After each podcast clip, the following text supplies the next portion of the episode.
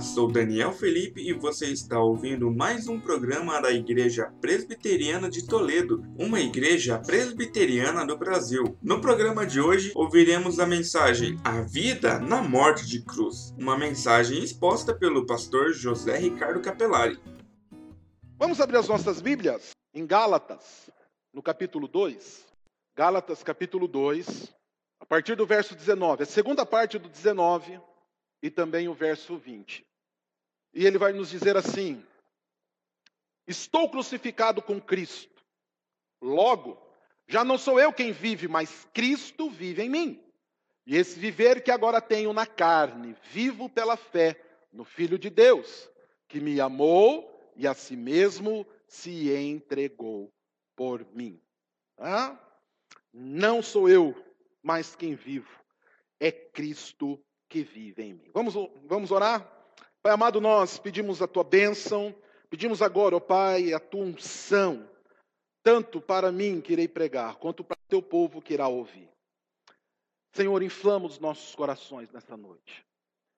Inflama-nos, ó Pai, com a viva chama. Inflama-nos, ó Pai, com a verdade do Evangelho. Aquece-nos, Senhor. Coloca-nos, Pai, o fogo do teu santo e doce Espírito e que possamos aprender com a tua palavra, para honra, glória e louvor de Cristo Jesus. Amém. Amém. Só para você entender rapidamente o contexto do texto que nós lemos, onde Paulo chega então e diz, né? Estou crucificado com Cristo. Já não sou eu mais quem vivo, Cristo vive em mim. E Paulo diz isso, defendendo a sua posição no Evangelho de Cristo. E ele o faz porque ele estava sendo acusado de ter abandonado a lei. Aqueles que eram apegados a toda a lei, aqueles que estavam buscando uma justificação pela lei. Paulo vem então mostrar-lhes o poder da graça. Graça que é derramada sobre nós mediante o sacrifício de Cristo Jesus na cruz do Calvário.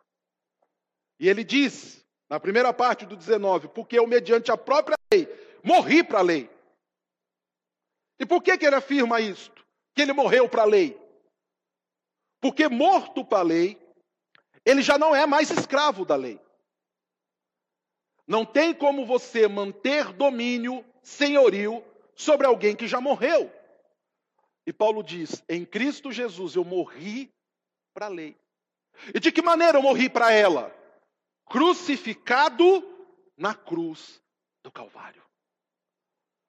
E agora, enquanto vocês me reputam por morto, enquanto vocês dizem que eu já não tenho mais aquilo que vocês oferecem, eu vivo em Cristo Jesus.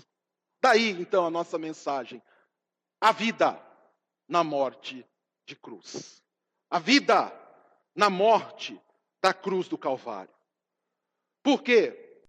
Porque através dessa morte, por meio dessa morte, o Senhor nosso Deus restaura em nós a glória perdida no Éden.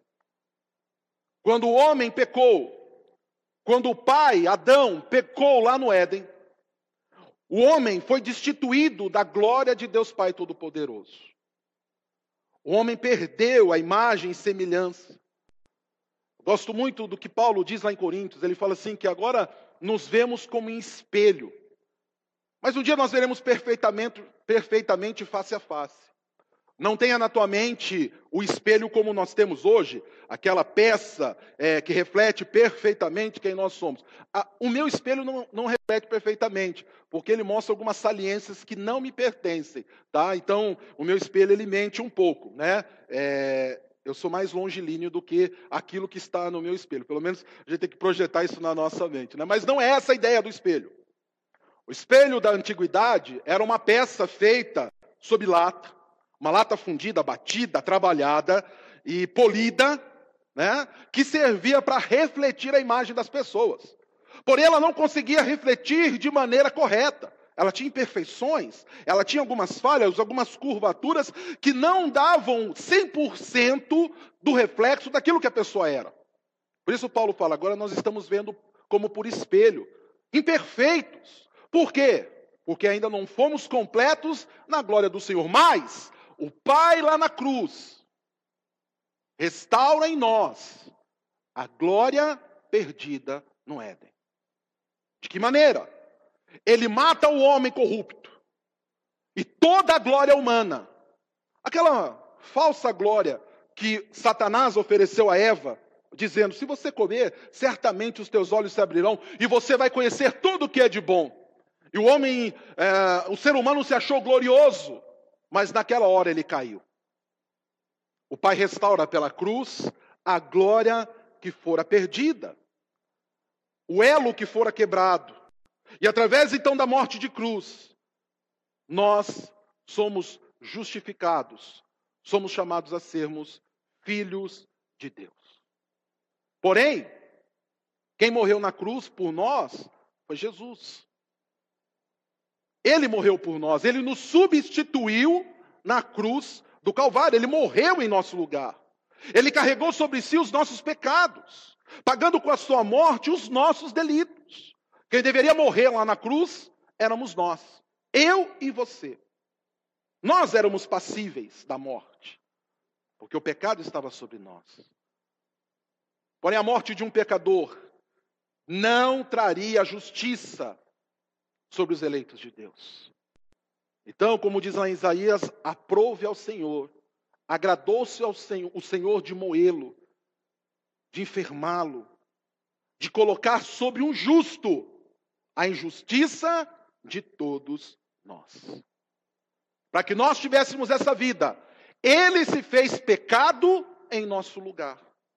Segundo Coríntios 5, 21, diz que aquele que não conheceu o pecado, ele o fez pecado por nós, para que nele fôssemos feito justiça de Deus. E agora, com a sua morte, com a morte de Cristo na cruz, por mim e por você, nós encontramos vida. Só que, como nós vimos semana passada, essa é somente uma parte da mensagem. Tem muita gente que diz: Oba, Jesus morreu por mim, estou justificado, glória a Deus por isso. Sim, glorifica o Senhor por isto. Mas a mensagem não está completa se você ouve só isto. Porque para nós desfrutarmos desse privilégio, para nós desfrutarmos dessa justificação, importa que os pecadores também morram na cruz. Quando Paulo diz aqui, olha, eu estou morto para a lei, que ele está dizendo é o seguinte: eu também morri. Eu também fui para a cruz. Com ele fui crucificado, para que com ele eu também possa ressuscitar. Importa que pecadores, os pecadores chamados por Cristo Jesus, passem também pela morte de cruz. E nós ouvimos semana passada aquele texto, né? Aquele que quer vir após mim, Negue-se a si mesmo, tome a sua cruz e siga-me. Venha para o Calvário e morra também, para que com Cristo possa ser ressuscitado. João Calvino diz que essa morte não é o fim de tudo, e sim a origem de uma vida melhor, porque Deus nos resgata do naufrágio da lei e, mediante a sua graça, nos restaura para outra vida. E que outra vida é essa? é a vida dos filhos de Deus, a vida da plenitude de vida. A verdadeira vida, não a vida que esse mundo nos oferece e todos os acessos, privilégios e tudo mais. Porque o que esse mundo nos diz é: você não precisa morrer, pelo contrário, tenha prazer, desfrute das alegrias, viva tudo o que há para viver. Vamos nos permitir. É assim que diz o poema, não é assim que diz o cantor? Né? Não é assim que diz Lulu Santos, para quem não sabe quem canta essa música.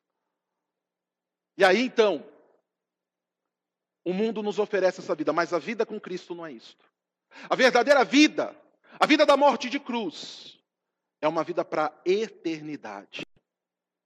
Eu gosto muito disso que Calvino nos diz. Que nós somos resgatados do naufrágio da lei. E mediante a sua graça, ele nos restaura para uma outra vida. E essa outra vida, a qual relata Calvino, é marcada por três realidades, as quais eu quero compartilhar com você nesse momento.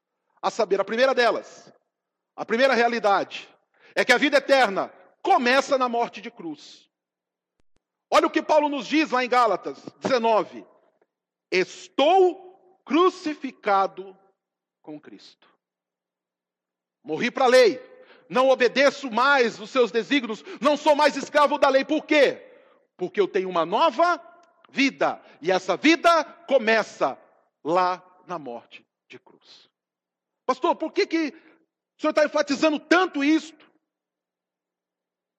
Porque hoje, o evangelho que tem sido pregado tem sido um evangelho manco, capenga, um evangelho falho, que não chama pecadores ao arrependimento, que faz com que, com que os pecadores sintam-se bem cultivando os seus pecados. No máximo, que se gloriem em saber que um justo morreu. Mas falta aqueles que se dizem cristãos participar desse sacrifício. Crucificarem o velho homem. Essa expressão já não se usa mais. Morrer o velho homem, para que nós vivamos em novidade de vida. As pessoas não querem mais enfrentar o sacrifício. O evangelho se tornou algo doce, uma água com açúcar. Contrariando o que o próprio Senhor Jesus diz nesse mundo, vocês vão ter aflições. E por que vocês vão ter aflições? Porque vocês são mais feios do que os outros, são piores que os outros? Não, vocês vão ter aflições por causa do evangelho. Bem-aventurados sois, se forem perseguidos por causa do meu nome. E por conta disso, já não, se, já não tem mais o desejo de participar daquilo que Cristo fez. O cristão se contenta em cultivar pecados. Contenta-se em viver a velha vida.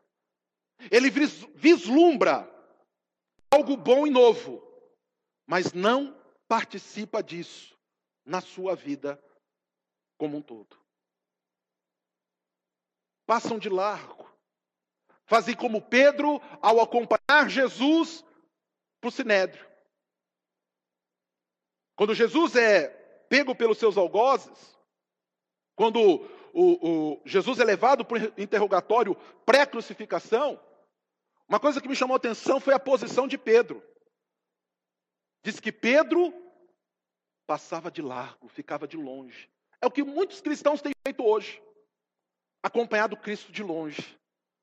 Vislumbram a crucificação, mas dizem: para lá eu não vou. Alguns, até acompanhando a poesia gospel, dizem: ah, eu vou ficar ao pé da cruz. Lugar de crente não é no pé da cruz, é crucificado com Cristo.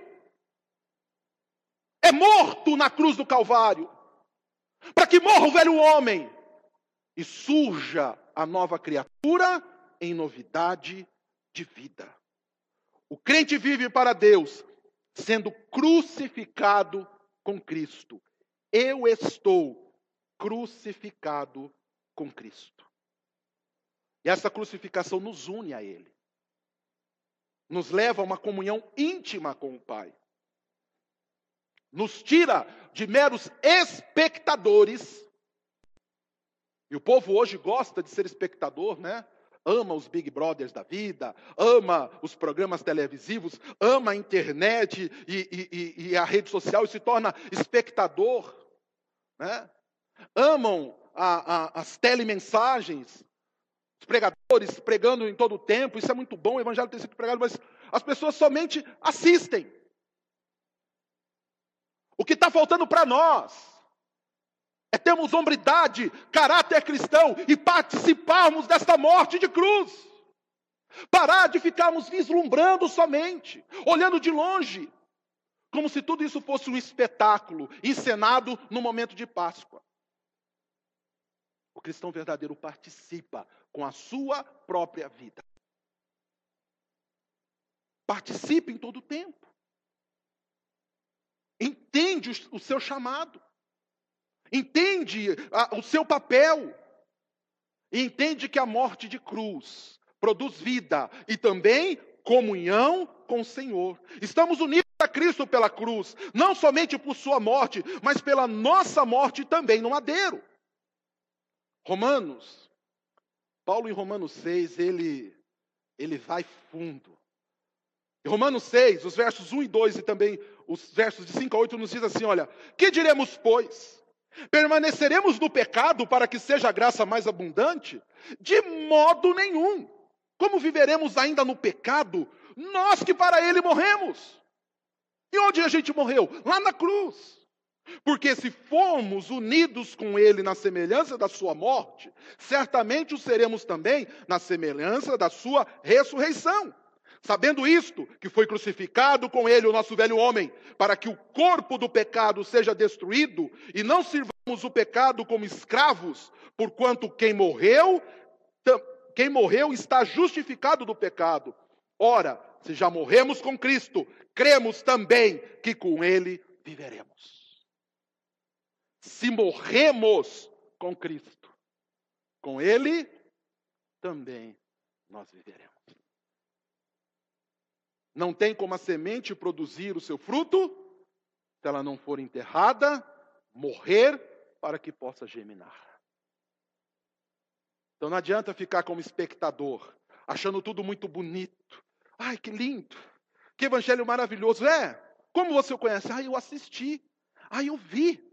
Ah, eu vi o pregador lá. Que palavra maravilhosa. Tá, maravilhoso. Você tem vivido isso? Você morreu na cruz? Você tem enfrentado isso no teu dia a dia? Você tem pago o preço de ser um cristão verdadeiro, nova criatura? Ô pastor, tá pegando pesado aí. Tá difícil isso. Só assistir não serve? Não, não serve. Porque os espectadores da cruz um dia desfrutarão, sabe do quê? Da morte no inferno. Agora, aqueles que participam da sua morte e ressurreição, com ele eternamente viverão. Como, pois, permaneceremos nós no pecado, nós que para ele morremos? Ora, já morremos com Cristo, cremos também que com ele viveremos. E essa vida, gente, não é só uma demonstração retórica, não é só dizer que morreu, não é só dizer que é crente, mas é dar frutos de um verdadeiro cristianismo. Essa morte da qual nós estamos falando essa morte na cruz que produz vida, produz também atitudes concretas. A saber, o crente que morreu na cruz não permanece no pecado. Não é isso que Paulo diz aqui, começando Romanos 6? Que diremos, pois? Permaneceremos no pecado para que seja a graça mais abundante?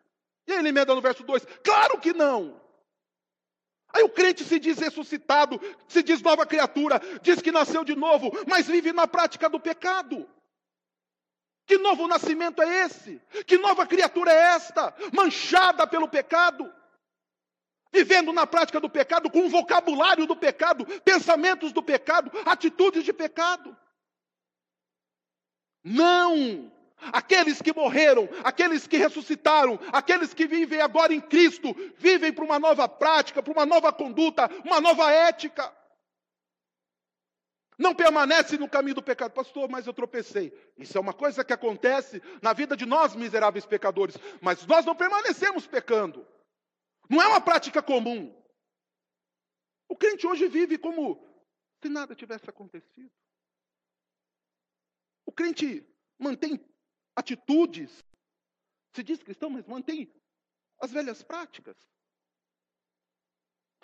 Se diz nova criatura, mas não sabe lidar com seu dinheiro. Segura o dízimo, a oferta. Confia mais nos valores terrenos, monetários e financeiros, no que na provisão do Deus Todo-Poderoso e Soberano. Tem um casamento que parece mais um casamento mundano do que um casamento que glorifica a Deus. Educa os filhos numa ética mundana. Conduz a sua vida é, é, é, profissional como verdadeiros mundanos. Não. Quem nasceu de novo não permanece na prática do pecado. Pelo contrário, vive novidade de vida. E também Aquele que nasceu de novo, ele não serve ao pecado como um escravo. Por quê? Porque morreu para o pecado. O pecado já não tem mais domínio sobre ele. Romanos, 5, Romanos 6, 5 e 6 diz: Porque se formos unidos com ele na semelhança da sua morte, certamente o seremos também em semelhança da sua ressurreição.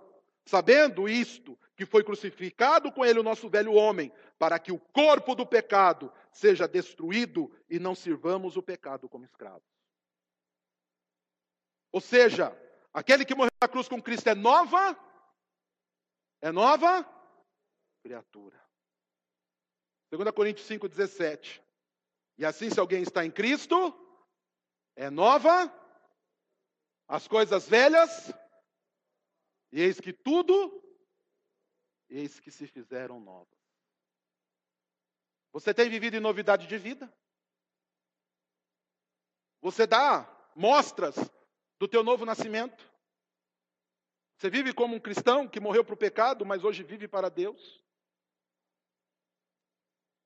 Se nós queremos desfrutar da eterna glória do Senhor, nós precisamos que entender que a vida eterna começa pela morte de cruz.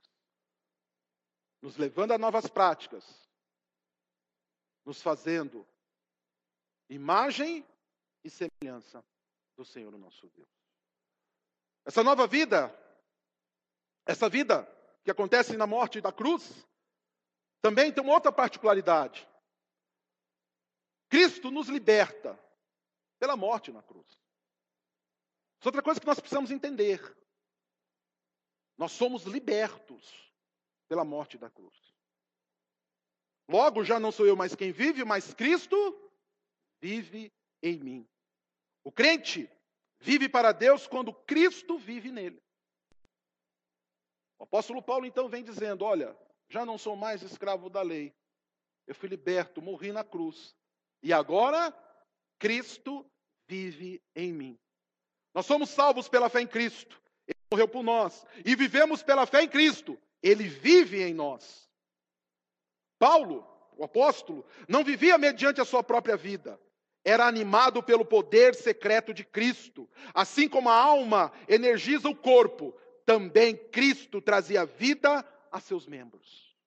A força de Paulo, do apóstolo Paulo, vinha de Cristo como a nossa força, a nossa liberdade, a nossa nova vida vem de Cristo Jesus. Não é a força do homem. Eu gosto muito daquela frase que Lutero traz no hino Castelo Forte: a força do homem nada faz. Sabemos com certeza. O Cristo que nós servimos enche a nossa vida de força. E vivemos agora por Ele. Vivemos para a glória dele. Os crentes vivem fora de si mesmos. Eles vivem em Cristo. Guarda isso com você. Se você é nova criatura, você vive em Cristo. Para glorificar a Cristo, para satisfazer a Cristo. Por quê? Porque você foi libertado por Cristo. Libertado de um escravo, de um, de um escravizador, que oprimia a tua vida, que tentava te destruir a todo tempo. E o Senhor te chama para a nova vida, para que você possa viver em liberdade nele. Viver a nova vida, para glorificar e exaltar o nome dele. João Calvino diz que Cristo vive em nós de duas maneiras. Uma consiste em governar-nos por meio do seu espírito e dirigir todas as nossas ações. A outra, em tornar-nos participantes de sua justiça, de modo que, embora nada possamos fazer por nós mesmos, somos aceitos aos olhos de Deus. A primeira se relaciona à regeneração, a segunda, à justificação pela graça. Eu gosto daquela frase do Philip Yancey, no livro Maravilhosa Graça. Yancey nos diz assim: Não há nada que eu faça que possa aumentar o amor que o Senhor tem por mim, também como não há nada que eu faça que faça com que o seu amor diminua por mim. Não é pelo que nós fazemos, mas é pelo que ele fez por nós.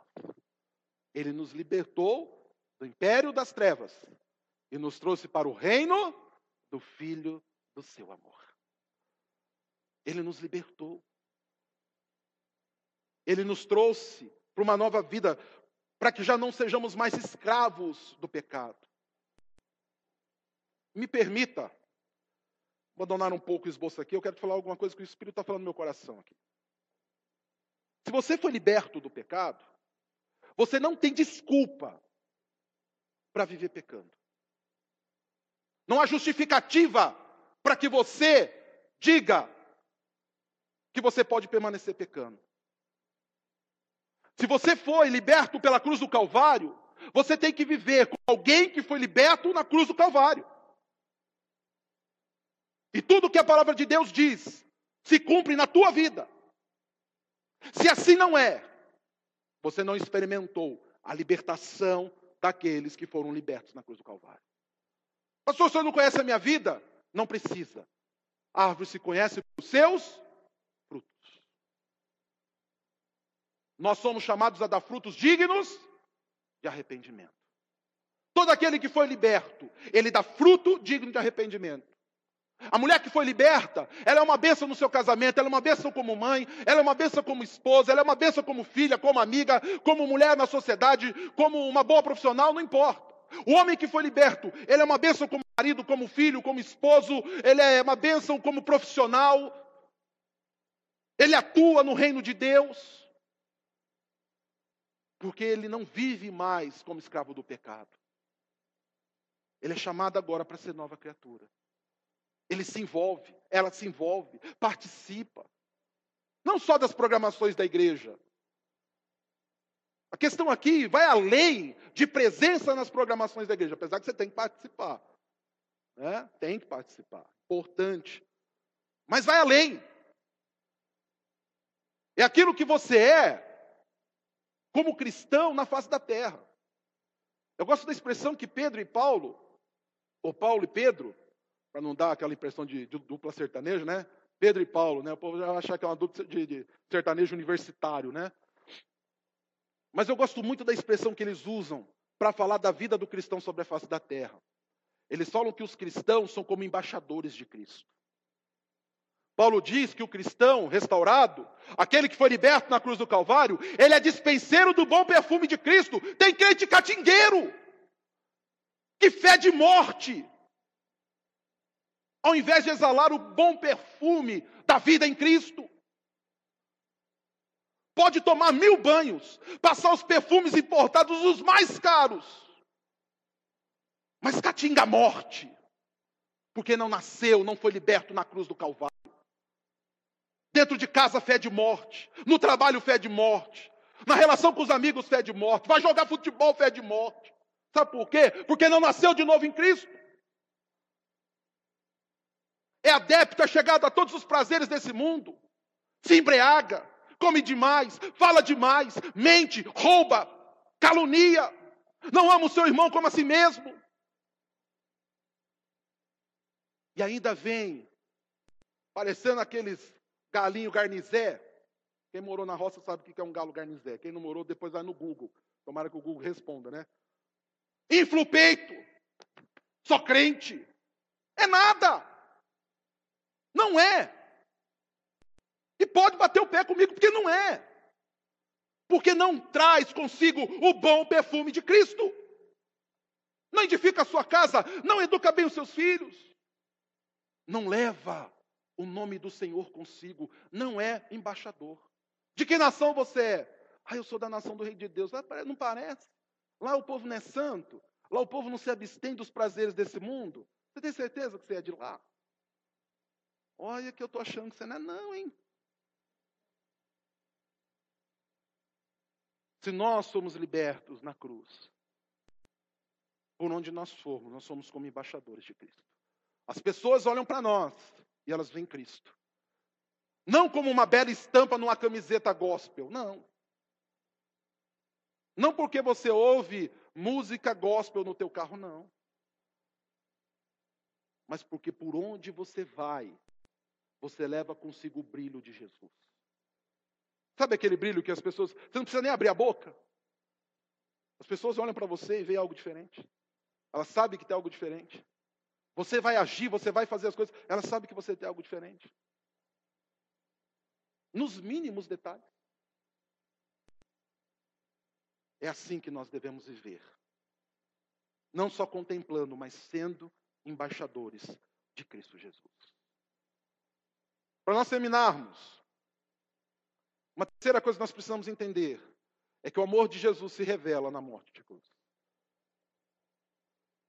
Ele nos chama para uma nova vida. Ele te chama para uma nova vida porque ele te ama. Porque ele tem um amor inigualável por você. Por isso, não diga que você é apaixonado por Jesus. Paixão dá e passa. Nós temos que amar o Senhor.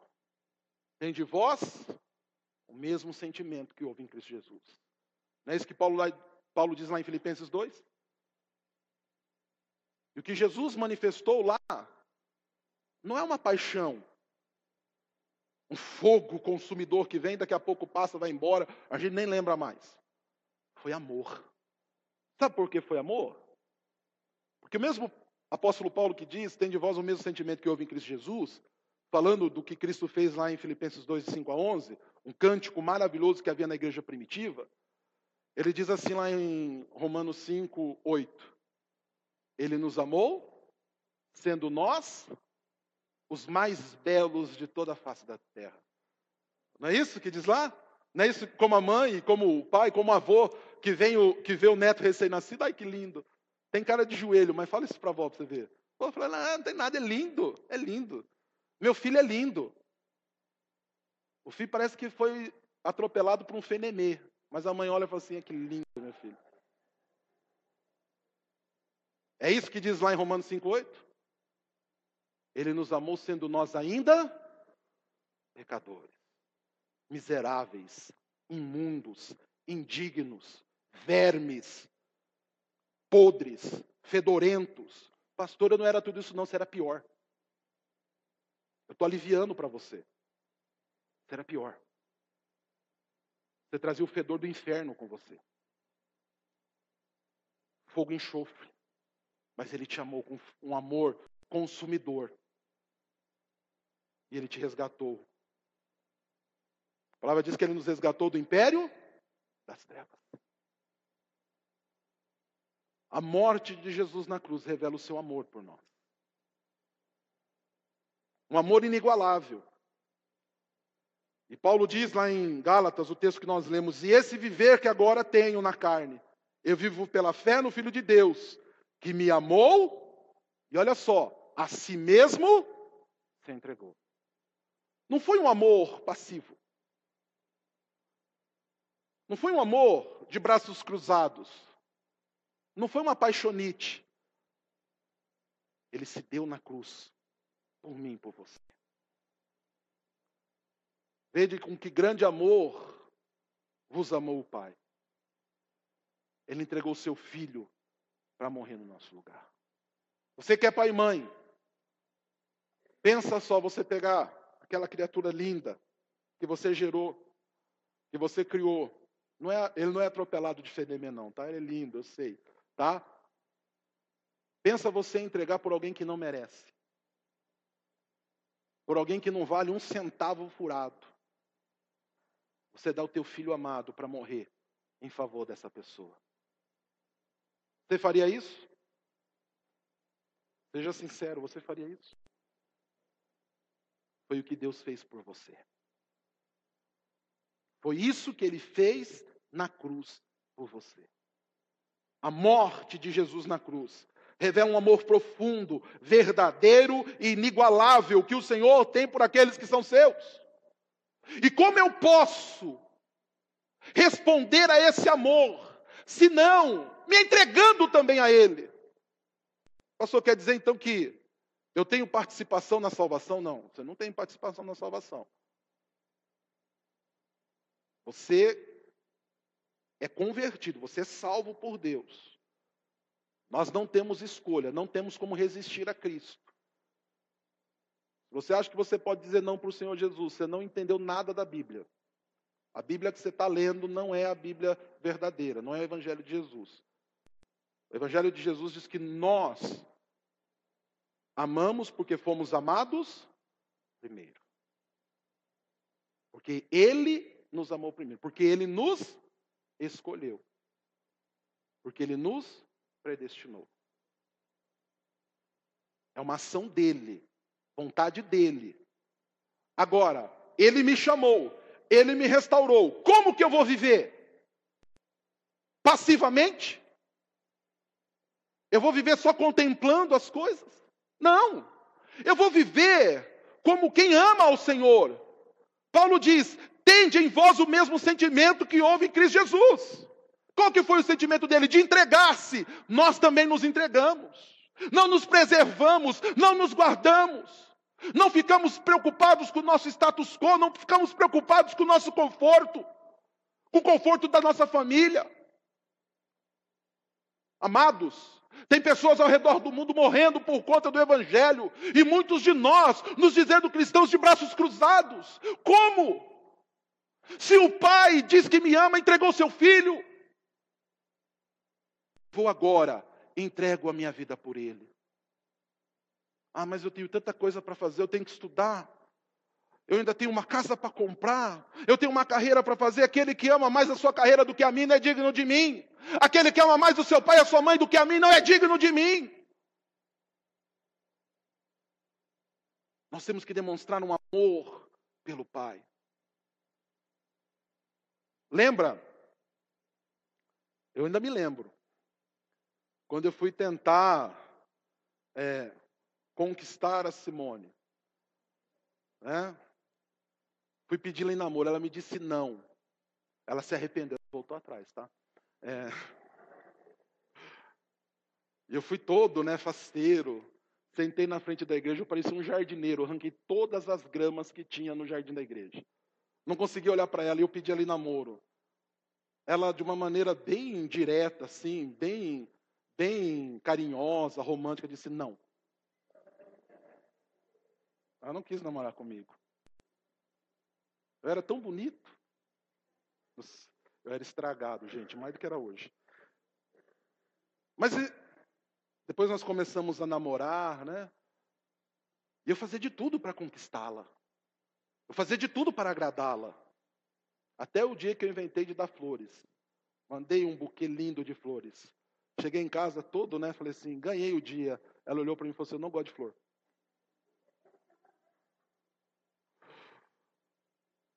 A gente tenta agradar, a gente tenta fazer de tudo.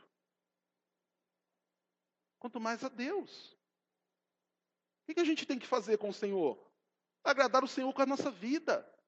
Entregar a nossa vida em sacrifício ao Deus.